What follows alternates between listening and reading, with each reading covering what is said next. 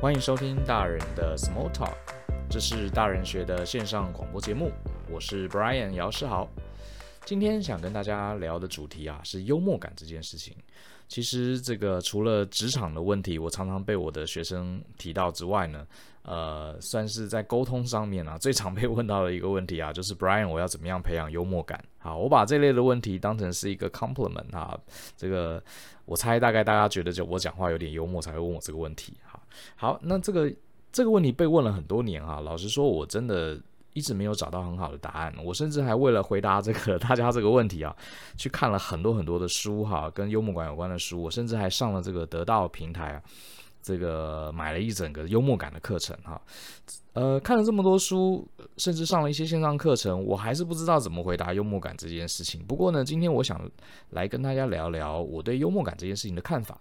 呃，虽然我不知道怎么做，不过也许我们对幽默感有更深一层的认识之后啊，也许大家可以找到一条路径哈，来培养自己的幽默感。那刚刚提了，我看了很多书啊，也上了很多的这个线上课程啊，来聊这个如何建立幽默感哈。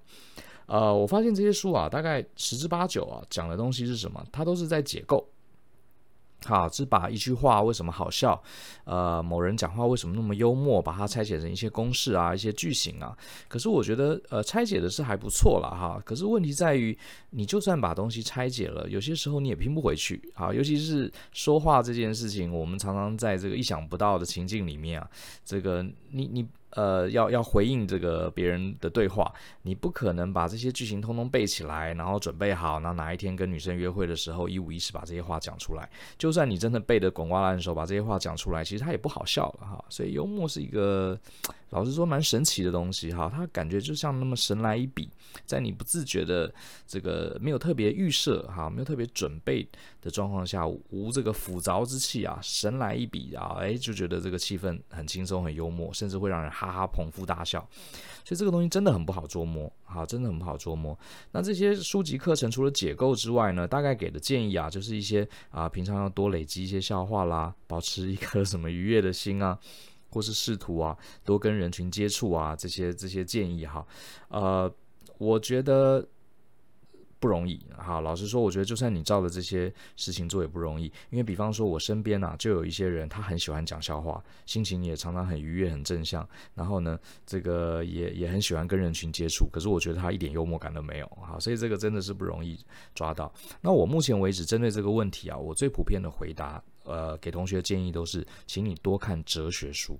我记得有一次在 party 上啊，啊、在我们的网剧上有学员问这个问题，说，呃，Brian，你有没有什么建议哈？如何培养幽默感？我就跟他说，多看哲学书。呃，其实。大家就觉得，诶，这是什么莫名其妙的答案哈？哲学感觉是很严肃的东西。其实我认为啊，呃，我不是乱讲的哈，因为在我心中，所谓的幽默感，其实并不是呃一味的搞笑哈，说笑话，或是讲一些呃这个俏皮话，它其实是一种跟眼前世界啊提供了一个超然的观点。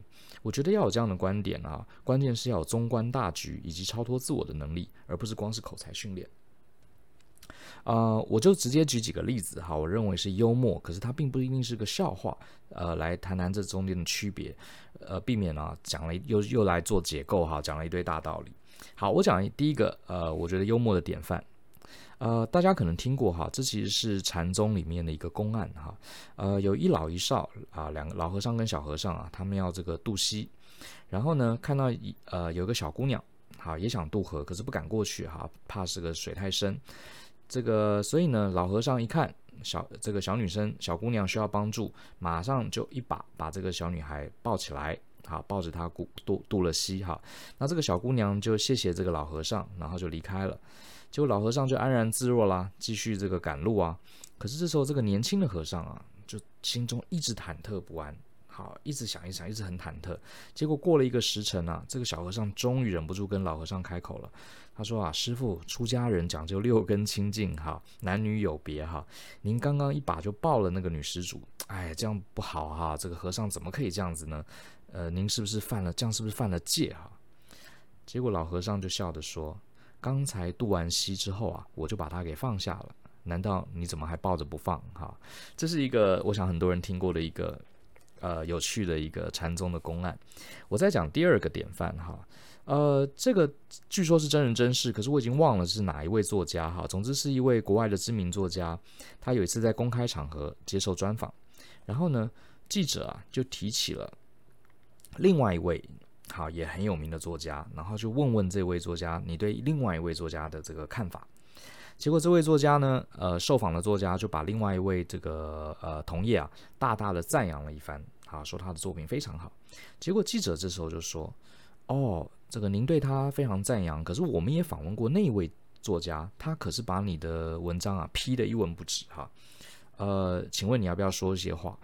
这时候，这位受访的作家，我们都以为他要发飙了，结果没想到这位作家微笑的说：“哦，那很显然，我们两个可能都搞错了。”哈，那另外一个典范，这个典范其实是一个真人真事，他是呃美国总统雷根，呃美国总统雷根在在任的时候啊，曾经发生过这个伊朗哈囚禁了美国人质的事件，然后呢，这时候伊朗啊还对着媒体公开了一段这个人质的影片。影片中，美国人对着镜头哈，这个很严厉的控诉哈，美国政府也就是控诉自己国家的种种不是，哈，呃，总美国很烂啊，很糟糕什么之类的。结果这个影片啊，在美国这个新闻频道上公开播放，造成美国民众的哗然。所以这时候记者当然就访问总统雷根了。雷根这时候在镜头面前就安慰大家，他说：“各位请放心，好，我们一定会救出我们的人的这个美国人质的。”但是呢，请大家对于影片中人质的话，你们不用太在意，因为啊，我自己上电视的时候，通常也是照着稿子念的。那第四个典范，这是英国首相丘吉尔哈的故事。有一次，丘吉尔在进行公开演讲，哈，演讲完之后呢，呃，有一个这个让大家问问题的时间。这时候，下面的群众啊，有人就递了一个纸条上来，纸条上什么都没写，就写了“笨蛋”两个字。好然后这时候丘吉尔拿到这个便条啊，完全没有生气，反而啊对着大家说：“哦，这张便条啊，这个问题我无法回答，因为提问者啊只署了名，可是没有说问题是什么。”再讲最后一个典范，我觉得也很有意思啊，这个也是真人真事，是华伦巴菲特。呃，这个巴菲特有一次在大学里面演讲哈，有一个学生问他说：“呃。”现在这个时局啊，非常的不确定，市场非常的不稳定哈，充满了未知哈。全球的媒体跟投资人啊，都常常仰望您对于经济的看法。那当你自己面对不确定的时候，你都向谁获得好的建议呢？这时候巴菲特就回答：嗯，通常这个时候我大概也只能去照镜子了。好，上面这五个典范啊，你真要讲，它其实都不是笑话。好，可是就是会让人令人莞尔哈，而且这几个都很多都是真人真事哈，尤其是刚刚这个巴菲特，其实我是真的有看过他这个演讲的视频哈，他真的是这样说，然后全场轰然大笑哈。呃，这几件事情，我觉得呃，这五个五个幽默的这个小故事啊，我觉得都有一个特征，就是两个字：超脱。好，超脱。举个例子，比如说是这个小和尚。好，他质疑这个老和尚道德有瑕疵啊，怎么可以抱个妹呢？对不对？抱个妹过河太不应该了。那正常状况下，我们听众啊，听到这个故事啊，会觉得说，呃，这个老和尚应该脸红心跳啊，甚至恼羞成怒啊，啊，或者想要辩解之类的。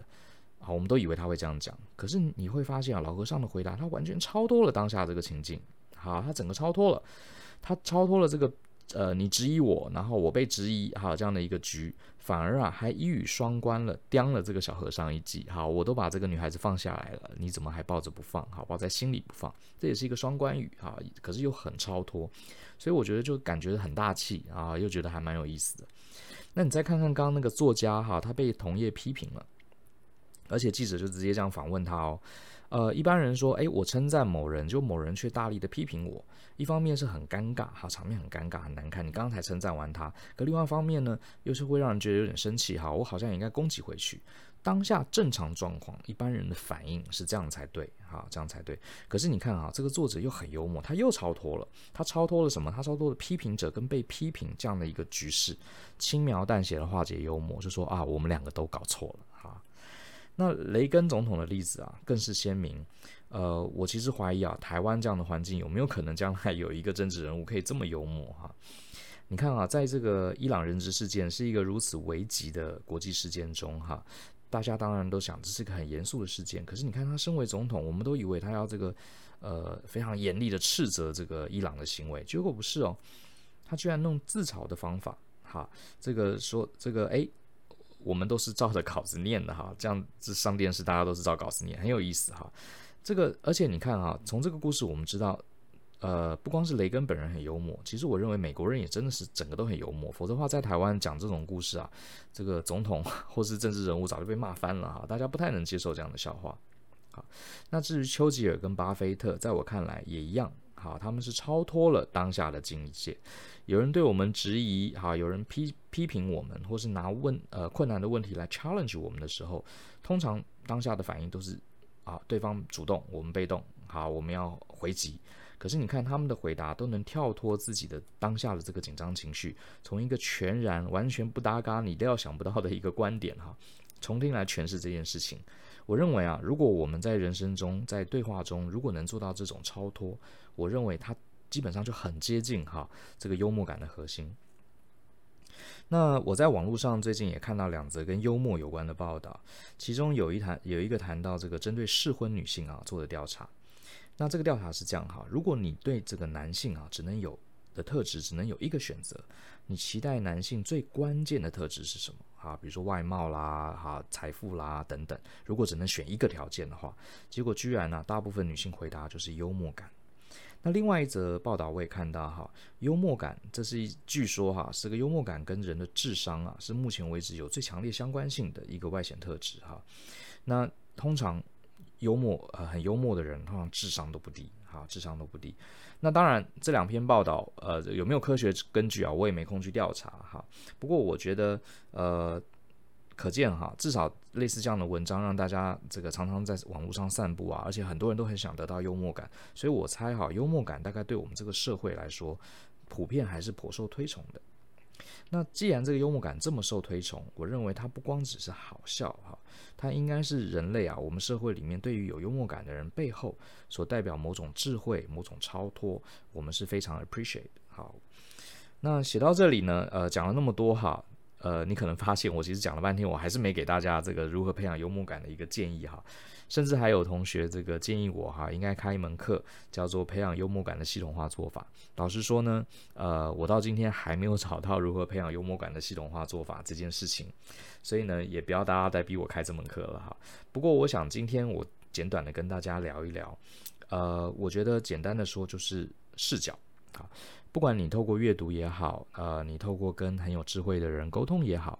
甚至呢，我建议啊，大家除了阅读跟呃多说话之外啊，试着用不同的视角来看同样一件事情。尤其是比如说现在社会上发生很多很严肃的事情啦，或是我们在人生中难免会碰到一些选择障碍啊，或者是碰到一些人生的受挫啊、困顿啊，甚至是一些这个让人很苦恼的事情，我们能不能用一个不一样的哈？也许我们做不到上帝视角。好，但至少我们用第三人称的视角来看待我们生活中的种种遭遇，哈，呃，甚至偶尔加上一些自嘲，好像雷根他就自嘲说，我都是照着稿子念的。我想，呃，超脱用不同的视角来看同样的事情，然后抱持一个正向的观念，然后偶尔来个自嘲，我想这样的心态啊，可能距离幽默感虽不重，亦不远矣。好，这是我的对幽默感的一个小小的建议。好。